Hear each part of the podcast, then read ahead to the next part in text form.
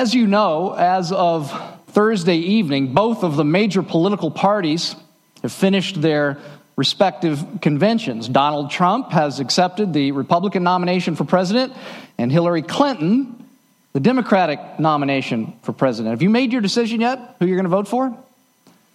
With a show of hands, how many are you going to vote for? Well, I'm kidding you. I'm not going to do that. I would never do that.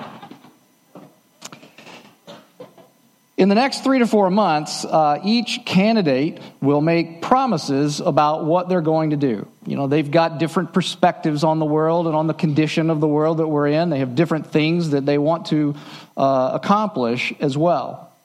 But my question to you is do, do any of you think that either of these candidates are going to be able to solve the problems of our world once and for all? Any of you think that?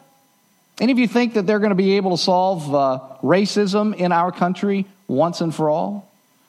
Any of you think that they're going to be able to solve uh, terrorism in the world once and for all? How about greed?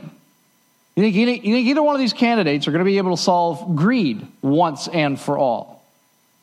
No? You don't think that? You don't think they can? Well, I think you're right.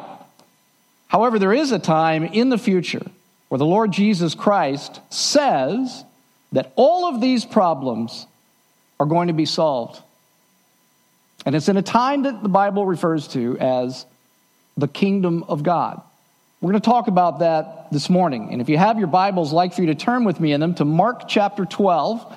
Mark chapter 12. It's very easy, isn't it, to get very cynical about the world that we live in. Very easy to get so cynical thinking that, boy, there's just nothing that anyone can do to change this. Cory Booker, Sean Little made a point to me this past week that Sean, uh, excuse me, that Cory Booker, a senator, senator from New Jersey, uh, from New Jersey, said in the Democratic convention that cynicism is for cowards. And I agree. I think the Lord Jesus would agree. There is a day coming where all of the problems that we face as a nation will be solved. And here in Mark chapter 12, Jesus is talking about this. Just want to remind everybody that we're in a series in which we've been looking closely at the last eight days of Jesus' life and ministry as it is recorded in the Gospel of Mark. Just a reminder again that here in Mark chapter 12, uh, we're still on Wednesday of Holy Week. Does it seem like we've been on Wednesday of Holy Week for a long, long time? Because we, we have. It's been a number of weeks, but we're still on Wednesday of Holy Week. Jesus will be crucified in just two short days on Friday. The religious leaders of Israel have sent delegation after delegation to Jesus on Wednesday to grill him with theological questions that are intended to prove him a fraud, but it has been to no avail. In fact, Jesus has answered their questions so deftly that after their last little scrum, Mark says in verse 34 that from then on, no one dared ask Jesus any questions. But just before Mark says that, he tells us that Jesus told one particular religious leader, he said, You're not far from the kingdom of God. Now, here's, here's the question. Here's the question. What was he talking about? What is this kingdom of God that he's referring to? Well, I think that the remaining verses here in chapter 12 elaborate some on what Jesus meant by this phrase, the kingdom of God. I think these, I think these verses teach us four things about the kingdom of God. Here they are the history of the kingdom, the ruler of the kingdom, the subversiveness of the kingdom of God, and the cost of the kingdom of God. I'm going to say those one more time. The history of, the ruler of, the subversiveness of, and the cost of the kingdom of God. Now we're going to read all the way through verse 44 today, but I just want to pick up the reading at verse 35 and we'll just read a couple of the verses for right now. Verse 35, Mark chapter 12. While Jesus was teaching, in the temple courts, and you remember this is where uh, these uh, theological debates were happening. While Jesus was teaching in the temple courts, he asked, okay, they've been asking questions. Now he asks a question. Why do the teachers of the law say that the Messiah is the son of David? David himself, speaking by the Holy Spirit, declared, The Lord said to my Lord, Sit at my right hand until I put your enemies under your feet. David himself calls him Lord. How then can he be his son? And the large crowd listened to him with delight. Now, I want to start with what this passage teaches us about the history of the kingdom of God. Now, as you can see now that the religious leaders are done testing Jesus, it's his turn to ask a question. And right away, he asks this question. I realize it's obscurity here. I'll explain the question in just a moment. But he asks this question about David and the Messiah and this question would bring to mind the people of Israel the nationalistic hopes of Israel. Now, what do I mean by nationalistic uh, hopes? Well, here's where the history of the kingdom of God comes in. At the beginning of human history, God, the creator and the king of the world, is ruling the world. His subjects, Adam and Eve, live in absolute bliss under his kingship everything in his kingdom works the way it should. Like Eve never asks Adam if a certain dress makes her look fat. Adam doesn't have to get up twice every night to go to the bathroom. Life is great in the kingdom. The animals, humans, they all work together, and the universe works together, all under God's kingship, okay? Until Adam and Eve decide that they don't want to live under God's kingship anymore. They want to be their own kings. And so they rebel against God. And from that moment on, utopia becomes dystopia. And God's perfect kingdom is thrown into chaos. And Adam and Eve have to leave their home in Eden. Now, that's where the kingdom of God starts. Okay? That's, that's, the, that's the beginning of this idea of the kingdom of God. Even though Adam and Eve sort of are kicked out of, the, uh, of, the, of Eden and out of this perfect little kingdom, God doesn't respond the way that you might think He would. Like you might think he would say, Oy vey, I tried, now they're on their own. But no, he doesn't respond like that at all. He immediately promises that he's going to restore his perfect kingdom and he's going to put the world back the way it was supposed to be. And his plan to do that, to put the world back the way it was supposed to be, his plan to do that becomes uh, progressively clearer throughout the rest of the Bible. We learn that very quickly after Adam and Eve sin, we learn that God is going to use the nation of Israel to restore this perfect kingdom. And specifically, we learn that he is going to use a descendant of Israel's greatest king, King David. This descendant, this, this descendant of David, will be the king that makes this kingdom, this perfect world, this perfect kingdom, become a reality. The, the Hebrew word for this king is Messiah. But Israel, like Adam and Eve, they don't want to live under God's rulership. And so they continue to rebel against him. And as a result, like Adam and Eve, they're taken captive by neighboring countries and have to leave their, their land. Now, the Old Testament prophets tell us that, that again, God doesn't respond in the way you might think he would. In spite of Israel's disobedience and capture by other countries, God hasn't forgotten his promise. The Messiah will still come, and the Messiah will still put the world back to rights in the kingdom of God. Now, by the time that the New Testament opens, Israel is no longer in captivity, but they're also not their own sovereign nation either. The occupying force that is ruling over Israel at the opening of the New Testament is the Roman Empire.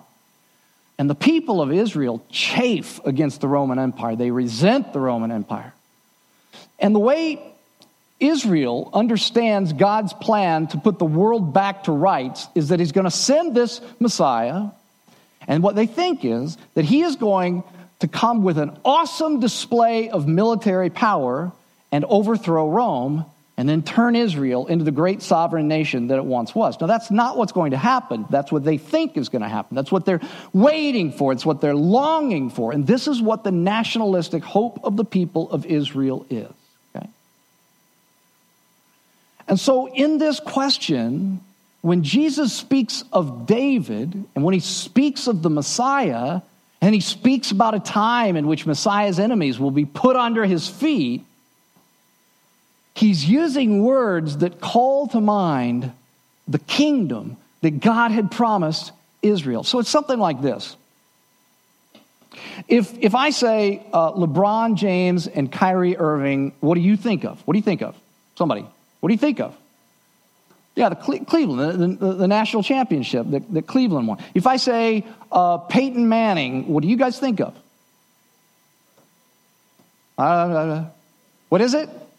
Yeah, the Super Bowl, Denver Broncos, Super Bowl, all of that. Okay, now be careful with this next one because uh, we're in church. After all, if I say Donald Trump and Hillary Clinton, what do you think of? What do you think of the presidential election? I hope that's what you're thinking. of. These are not obscure references in our culture, right? And neither were uh, the references to David and the Messiah. They instantly brought to mind in the people of Israel the kingdom of God. And so you see, this question that Jesus asks is what connects us back to his comment about the kingdom of God in verse 34. Now, I realize that even as I tell you all of that, because that's a lot of information, I realize that even as I tell you all of that, that it probably seems to many of you like this is just irrelevant Jewish religious history. But I want you to understand that it's not irrelevant Jewish history, but that it is very relevant history for you and I today. Because it is what this kingdom of God is what all of us, all of humanity, is longing for. Last week, I talked about the fact that just in the month of July, we had seen so many tragedies uh, in our nation and around the world. We've seen, the, we've seen the chaos and the continuing disintegration of the perfect kingdom that God created long ago. We see the effects of Adam and Eve's rebellion and humanity's continuing rebellion against God's kingship, his rulership over the Lord. What we saw in the month of July, what we will see next month, what we have seen uh, in, you know, all through our lives is what happens when humans want to be their own autonomous rulers. Okay? And in the political conventions of the last two weeks, we've heard presidential candidates speak about how they want to plan and manage all of this chaos and all of this disintegration, and how they want to bring as much health and wholeness as they can into the world through their leadership. But as great a nation as America is, no system of human government can ever once and for all solve the problems of the world. And we can never put the world back to the way that God created it to be. It is what we all want. It is what we all want. But no human system of government can do it. When we say that we want terrorism to come to an end, what we're longing for, we don't know it, you don't say it, but what you're longing for is the kingdom of God in the future, when everything is going to be put back right. When we say that we're tired of racism and we want an end to the enmity between police departments and African Americans, we are longing for the kingdom of God. That's what it will be like one day in the future. When we say we want an end to social injustice, we're longing for the kingdom of God that was promised to Israel. When we say that we want an end to cancer and death, we're longing for the future kingdom of God that was promised to Israel. Again, we don't know that we're longing for that perhaps, but we are. This promise of a kingdom that is so much a part of Israel's history is what we are all still longing for thousands of years later in the year 2016. And the good news is, as I said a moment ago, in spite of all of Adam and Eve's sin, in spite of all of Israel's sin, in spite of all of humanity's sin, God has not forgotten his promise to Israel to provide them a kingdom in the future which he will rule the world from, and that the world will be set back to the way it was created to be. Now, that's good news, is it not? That's what we're all longing for. And so the kingdom of God is not irrelevant to Jewish to us today. It's as, it's as relevant to us today as it was to Israel 2,000 years ago. Okay, so now that is, that's sort of in a history. I mean, you're not going to believe it, but I really condensed that. That, in a nutshell, is the history of the kingdom of God. Okay, now, let's move on because every kingdom needs a ruler. So I want to move on now to the ruler of this kingdom of God, okay? And again, In verse 35, when Jesus uses this word Messiah, that's what he's uh, referring to. He's referring to the ruler of the kingdom of God. Now, let me just explain this question that Jesus asks in verses 35 to 37. One of the reasons that the religious elite hated Jesus was that he kept making claims that he was God. Okay, they hated that. You understand that the religious leaders of Israel expected a Messiah, of course, but they taught, and all of the people of Israel believed as a result of their teaching, that this Messiah would be merely human. Now, if that were true, there is no future kingdom of God. There is no hope for the future of our planet because no human can solve all of the problems of our world. When Jesus claimed that he was the Messiah and that he was also God, the religious leaders saw this as blasphemy and they hated him for it. Jesus' counterattack on the religious leaders of Israel is so powerful. This question is so powerful because he uses their own expertise against them. The passage that he quotes from here is uh, Psalm 110. And, you know, this is right. These, remember, these are the teachers of the law. This is their, this is their uh, I used the word bailiwick the other day, and Sean Little didn't have any idea what I was talking about. You know what I'm talking about when I say bailiwick? Okay, this is their thing. This is their, this is their area of expertise, okay? Psalm 110. In Psalm 110, David, the great king of Israel, whom God promised the Messiah would come from, he wrote about this coming Messiah in Psalm 110.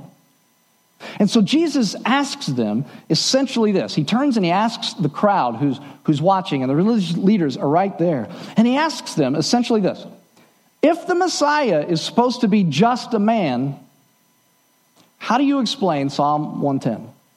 Psalm 110. How do you explain that? Because David says in the very first line, he says, The Lord said to my Lord. Now, if the Messiah were just a human descendant of David, David never would have called him my Lord. He would have called him what? My son. My son. And so Jesus is asking, well, then why would David call him my Lord? And the answer, of course, is that the only way that could happen is if Jesus were both David's son, in other words, his descendant, but he was God's son at the same time. And so David himself was saying that the Messiah, the ruler of the kingdom of God, would be both man and God at the same time, which is exactly what Jesus claimed to be. And he backed this claim up with all of his miracles, including the miracle of all miracles, his resurrection. Now, the religious leaders, you'll notice here, have no response to this. Why? Because, of course, Jesus is right, and they know it. And yet, in two days, they will still crucify him. Why? He's used their own scriptures, their own King David, to prove that he is the Messiah that the Old Testament promised that will set the world back to the way that it was supposed to be. Why would they have him crucified in the next two days? Here's why. Because if what Jesus says is true, they will be seen as frauds and they will lose their position, and they will lose their respect, and they will lose their celebrity, and they will lose all of their wealth. If you were to read ahead in verses 38 through 40, Jesus says all of this when he describes them. He says that they're attention hungry and honor hungry, and they're so money hungry. Look at verse 40. They're so money hungry that they devour widows' houses.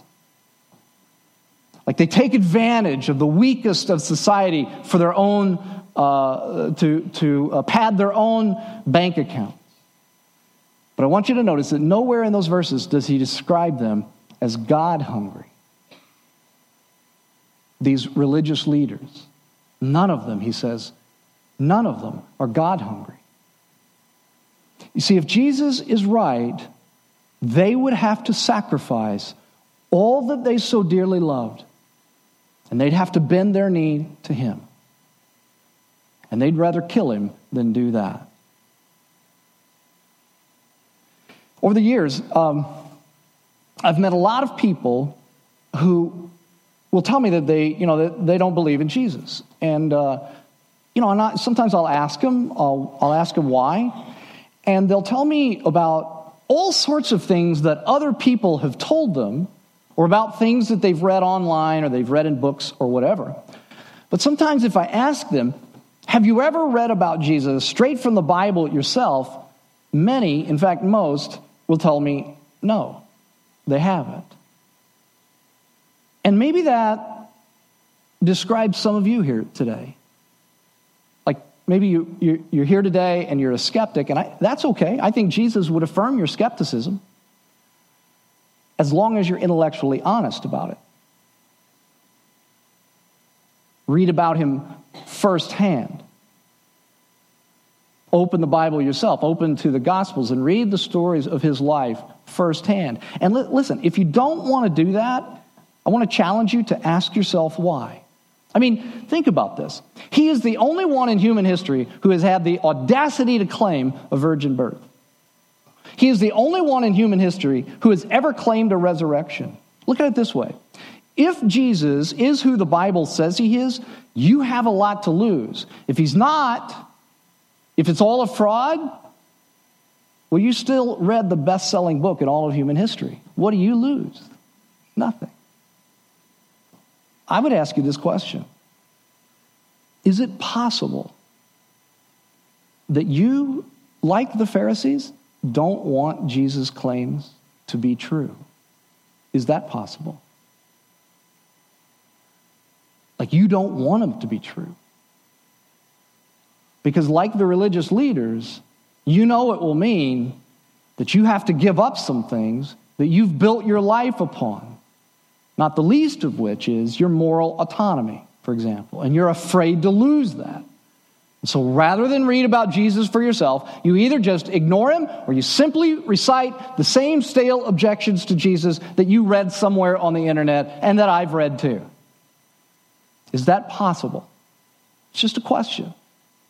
Is it possible that you don't want the truths of Jesus to be real? Just a question. Okay. The ruler of the kingdom of God, the Messiah, is both God and man. We've talked about the history of the kingdom. We've talked about now the ruler of the kingdom.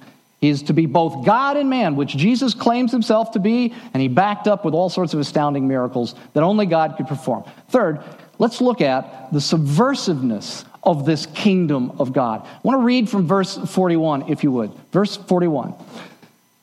Jesus, uh, he's still in the temple area. He sits down opposite the place where the offerings were put, and he watched the crowd putting their money into the temple treasury. Many rich people threw in large amounts, but a poor widow came and put in two very small copper coins worth only a few cents. And calling his disciples to him, Jesus said, Truly, I tell you, this poor widow has put more into the treasury than all of the others. They all gave out of their wealth, but she, out of her poverty, put in everything, all she had to live on.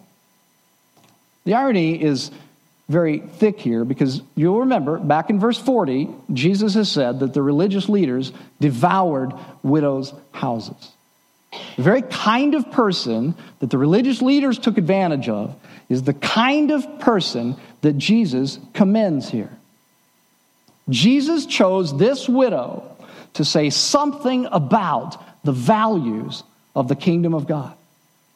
In every way, she's the perfect contrast to the religious leaders. They're selfish and money hungry. She's poor and yet very generous. They're celebrities in their culture. We don't even know this lady's name. They loved to be honored with the best seats of the house, in the house when they went out. No one would have honored this woman. They were powerful men. She represented two of the most powerless constituencies in the world of that time women and widows. And yet Jesus pays attention, attention to her.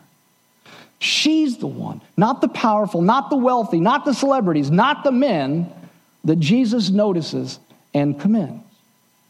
And I have to tell you, you know, it says that Jesus called his disciples together to look at, to see what this woman is doing. And, and it would be hard to overstate how blown away in that culture that the disciples would have been that Jesus was using a woman as an example for the disciples. And here's what I want you to understand is that the values of the kingdom of God are socially subversive.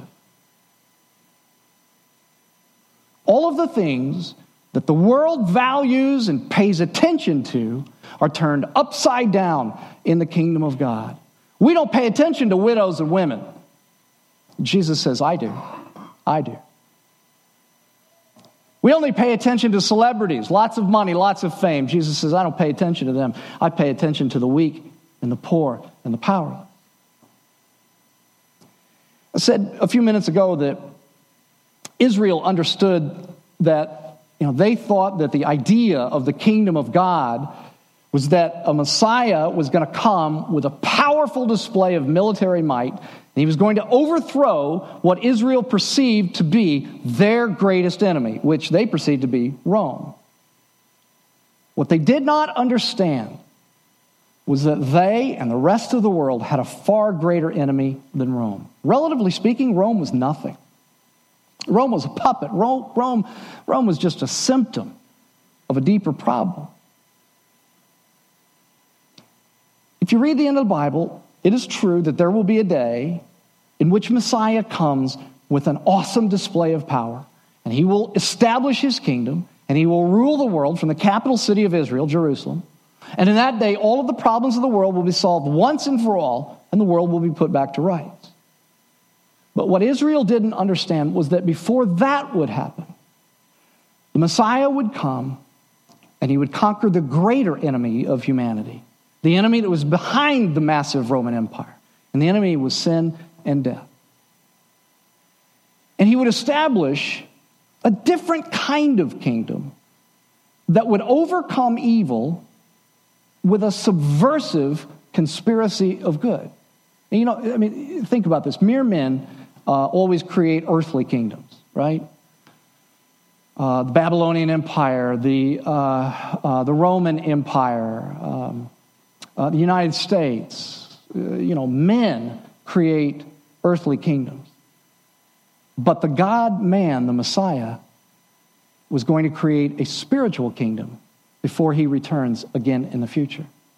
And in this spiritual kingdom, people from every nation of the world who willingly choose to submit themselves to the authority of the Lord Jesus Christ, the Messiah, would be a part of this.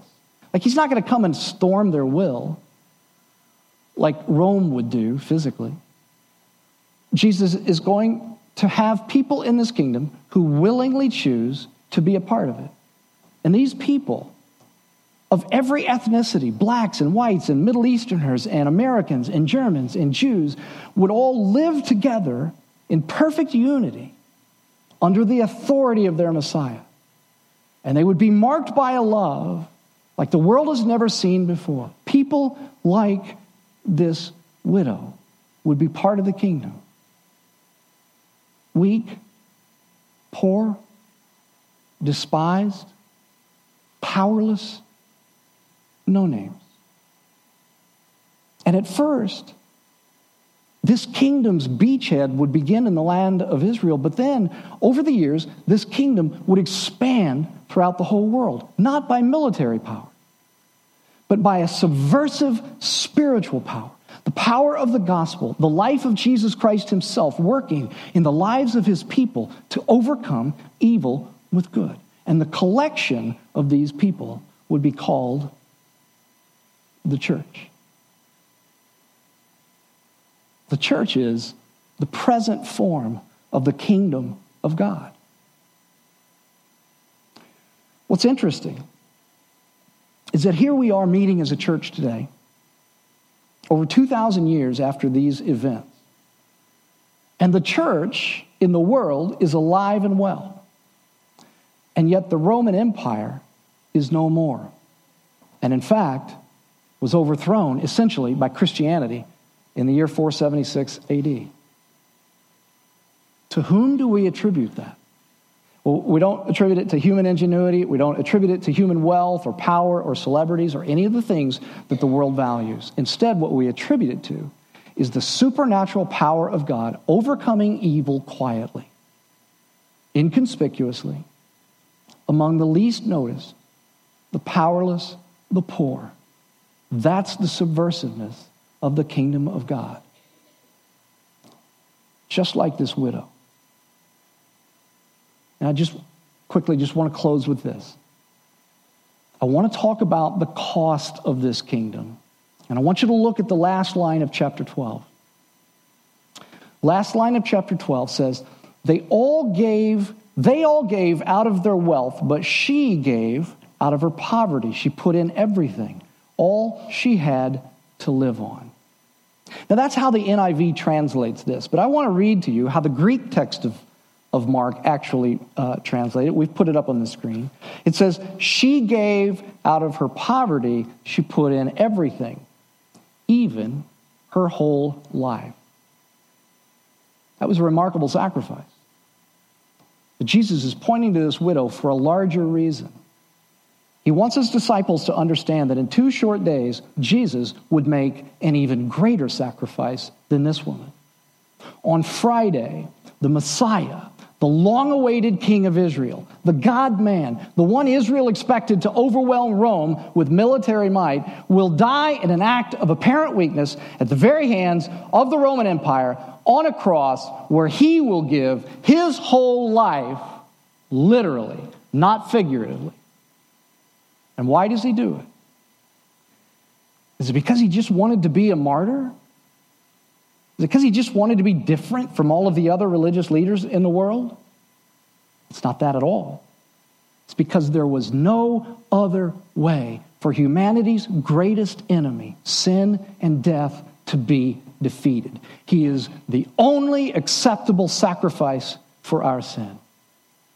And so on the cross, like the widow in this story, the king of the universe gave his entire life so that those who would believe in him could be a part of the kingdom of God. Like the widow, Jesus became poor so that we could become rich in the spiritual blessings of the kingdom. Like the widow, Jesus became exploited for our sakes. Like the widow, Jesus became weak so that we could become strong. The cost of the kingdom of God was the death of the Messiah. And here, listen, when you understand this, that the long awaited Messiah died for you, your heart begins to melt.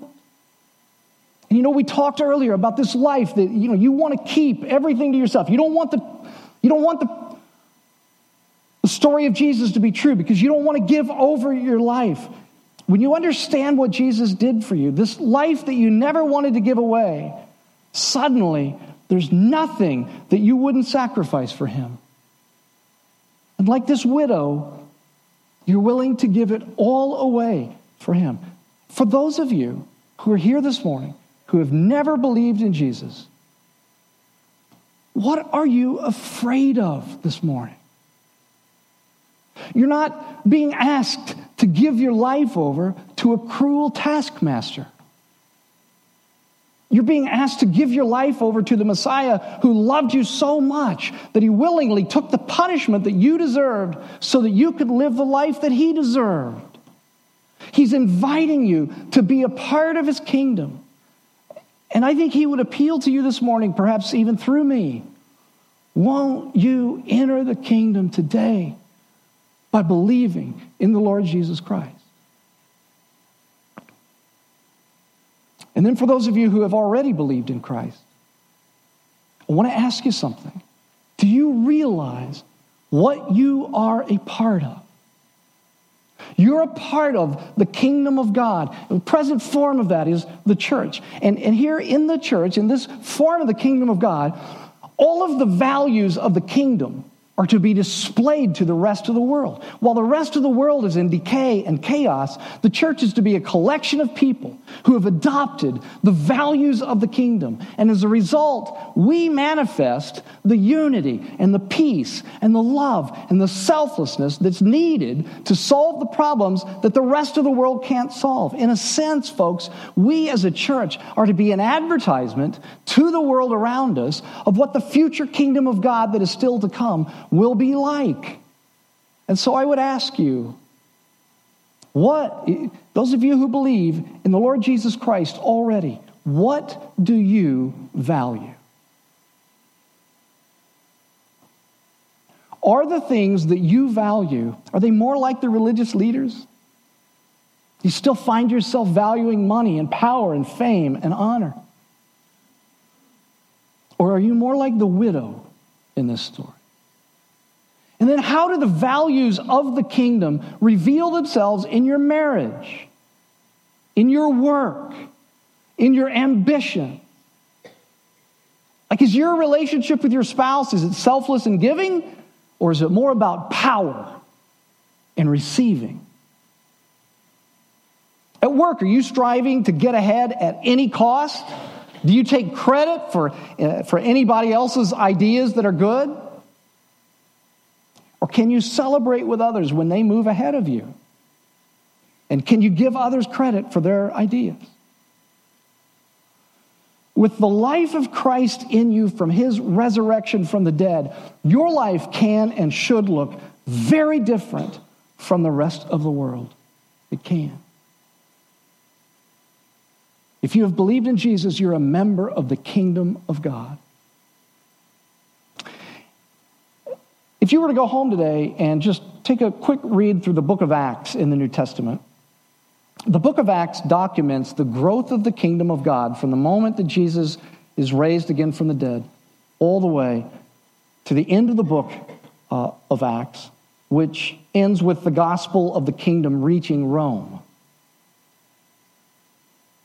But it didn't stop there. In spite of satanic warfare and opposition, the kingdom of God has continued to grow and spread because the power working within it, the power of the Holy Spirit, is greater than any satanic opposition. It spread not only to Rome, but it spread to the United States. And it spread to a city called Evansville.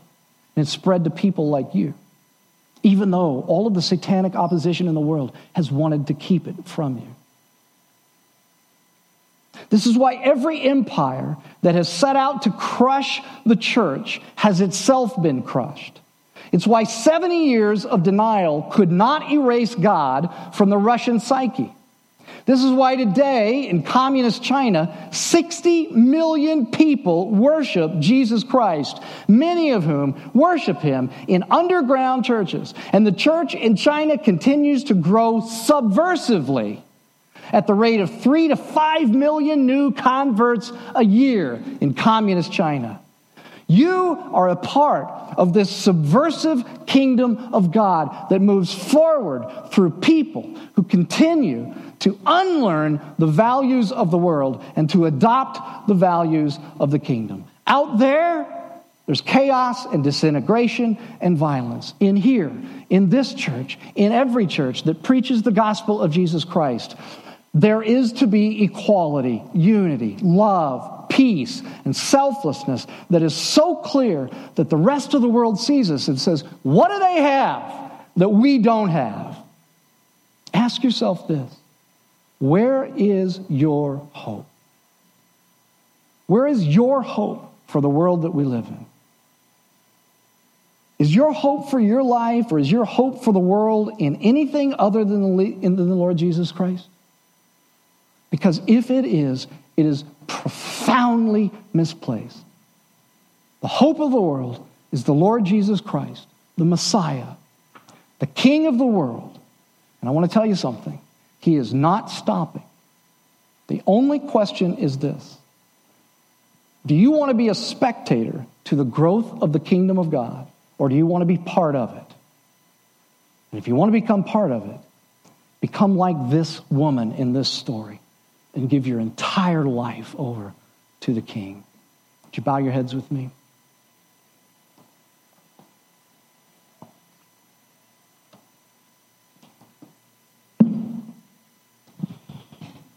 We anticipate a day in the future, Lord Jesus, when you will return and set the world right. Everything will be the way it was designed to be. All of the injustices in the world, all of the violence in the world, all of the racism in the world, death, cancer, all of these things, car accidents, they will all be eradicated. But in this period of time, Lord Jesus, we recognize that as a church, we are the spiritual kingdom of God. Lord Jesus, would you make us a place that represents the values of your kingdom and that displays to the rest of the world around us all that they look for, all that they want, and that they would recognize that it is found only in Jesus Christ? Would you make us that kind of place? We thank you for the privilege of being a part of your kingdom. Lord Jesus, for those who are here today that have never believed in you, I pray that today they would come to a place where they recognize that you, the King, the Messiah, died for their sins. And that they would place their faith, that they would believe in you. And our Lord Jesus Christ, the King, the Messiah, who will one day come and set the world right, we worship you it's in your name that we pray.